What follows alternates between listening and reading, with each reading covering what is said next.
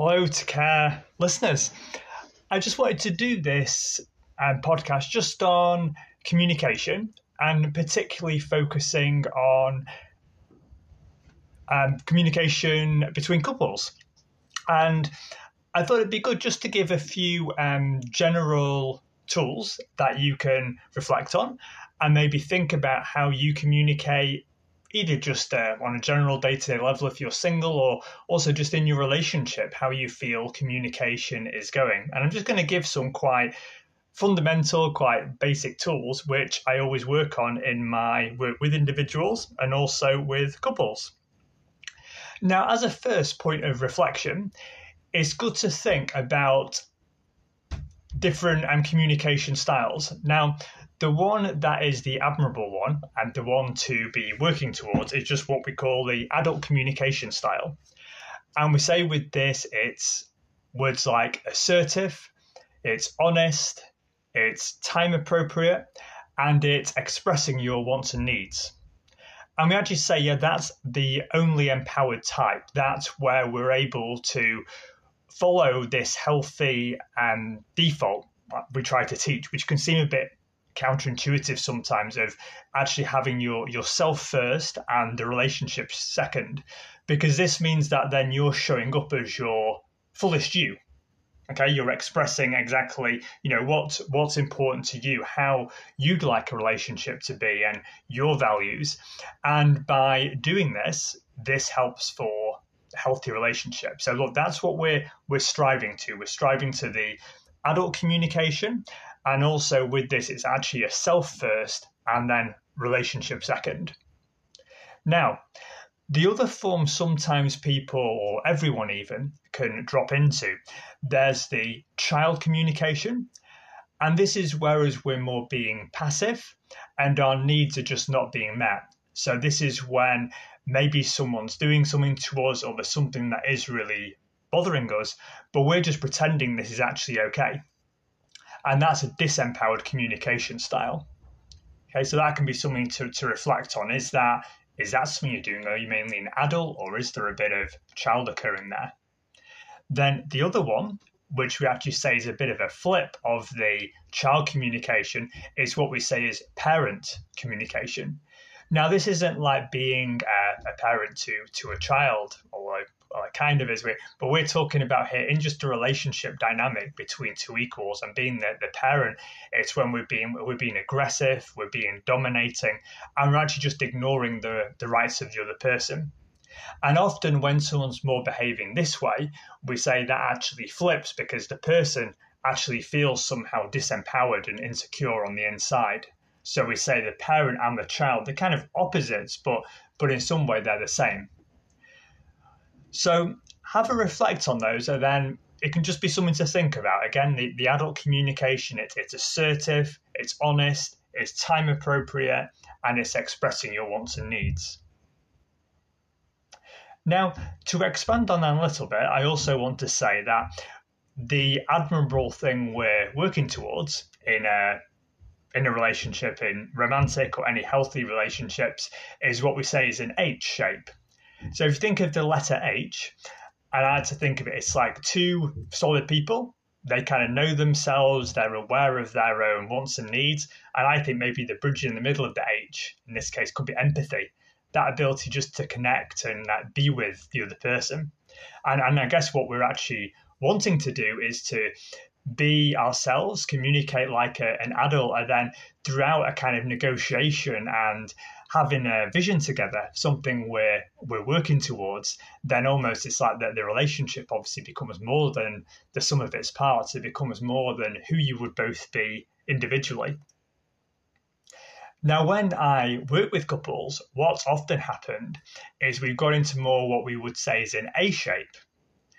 And I think this is then, then best described, whereas the two people don't actually have a real solid enough grip on themselves, they're um, you know maybe they've got some leftover things. It could be from childhood or from different experiences, and their communication is more based on what we say is like the the parent style, this like you know aggressive and it's it's dominating, and maybe that mix with um, on a level of child communication. So when more being passive and our needs not being met.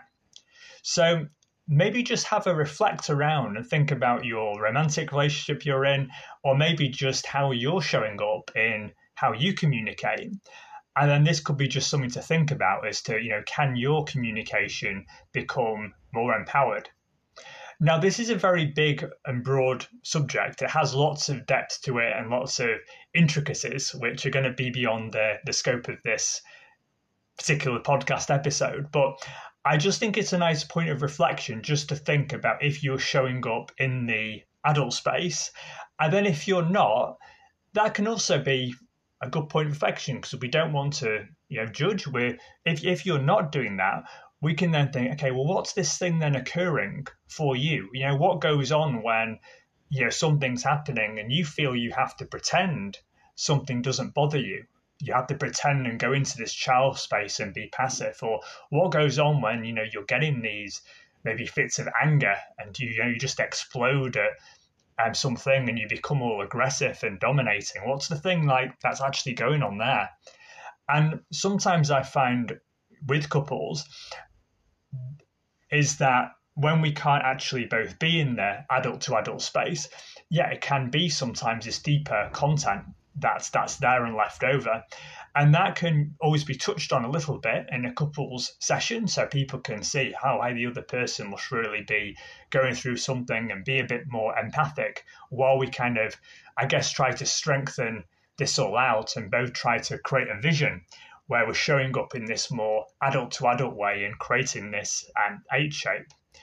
But what can also happen is if this thing is actually quite deep, there's a level of trauma or something experienced which just keeps recycling in the in the relationship this can be where there can be a tail off and that person actually doing a level of individual work and that, as we're reflecting on this thing of just you know the communication styles and if you notice and maybe you're not in a romantic relationship but you're just everyone communicates i mean we're always no one's an island. Everyone's always building relationships in some way. And if you're always in a more angry parent dominating space, or if you're always in a in a child space, maybe you could just take a few moments to reflect on, you know, why that may be. What is it that's coming up for you in this situation? Uh, does it actually remind you of something? And people often go back to even past childhood relationships with mum and dad and what was going on there. And this can be a nice point just to you know go into, and this is what we do in individual work. We just look at um, what's going on in our in our communication and the things that aren't working and then maybe that could be a space where there's some there's some healing work to do there and to, to bring out maybe some of this pain from the past what i'll add on this too because we're talking about communication and couples i'll again it's a big broad subject but I'll, I'll just give a few of the uh, generalities. So we've got the you know parent, adult, and child communication for you to think about, and the idea of how building an H-shaped relationship. That's the good, admirable one. You know, the one we strive for. And I, and I always say with that, we can never just control the other person. So you know, all we can do is when, when we're looking to stand up straight and be our truest selves, which sometimes people need therapy and support for, it does at least show the truth of the relationship. And sometimes relationships do just end if someone's not willing to deal with their own issues, then the relationship becomes more minimal or sometimes just dissolves. But when, when I work with couples, it's always good to bring out a vision of where you're both heading. Sometimes we can get hung up or people get hung up on you know things that maybe have occurred in the past. And, and I'm, I'm not saying they're not important. Maybe someone really needs an apology for a certain thing for a relationship or on some level to, to continue. But when we have a, a vision of what we both want that can become the driving force. We're looking to really get here and to create this something new. And it usually obviously involves a, at least if the past has been destructive some level of a future with adult to adult communication and some nice things to to to bring out, I find is these little uh, simple but quite fundamental uh, tips is an exploration of love languages. And there's a lovely test online. There's also a book, and if you just type in the five love languages, you can find out how you like to receive love. And that usually is it's often the same as how we typically try to give it. That that's more for another type of, of conversation. But the important thing, if you want to have a play with this, is just as an esteem thing for yourself, maybe exploring what your love language is. That's how you like to receive love, how you feel fueled up. And if you're in a relationship, how they like to receive love. And then this can be a forum of just you know discussion and you know about maybe what's been working and what's not working in your relationship and what you might like to have more of both personally and maybe you can even think about how you can maybe offer more and um, to the partner. Sometimes i ask you know what i know often partners are both trying to give a lot but what what's an extra thing you can maybe give following our our discussion that you brought to the session Another thing, another play we sometimes have is uh, the idea of a ratio of compliments versus criticisms. And there was an idea by a statistician who became a, a couples therapist, and he got the idea or the statistic that of having a ratio of five compliments versus one criticism. Now, this obviously can't be faked, otherwise, you know, it wouldn't be natural. But often when people come to me, things have got a bit into a bit of an A shape, you know, a bit eroded in, in different ways. And just to really bring this to mind, because when people choose to work on themselves, well, hey, they want to do something, they want something to change. So it shows usually there's a level of love still there of wanting to create a new vision and hopefully improve communication. So maybe just applying this or letting it be some food for thought about your compliments versus criticism ratio and this was studied like a five to one is just sustainable, but obviously as much as you can to to work with that and increase the positive, more affirming things, I guess the better.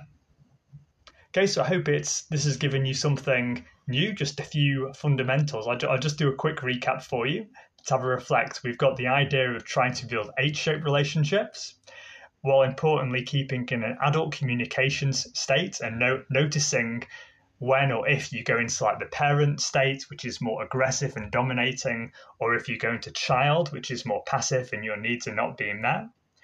And the importance here of creating a vision and maybe of where you're both heading if you're in a relationship.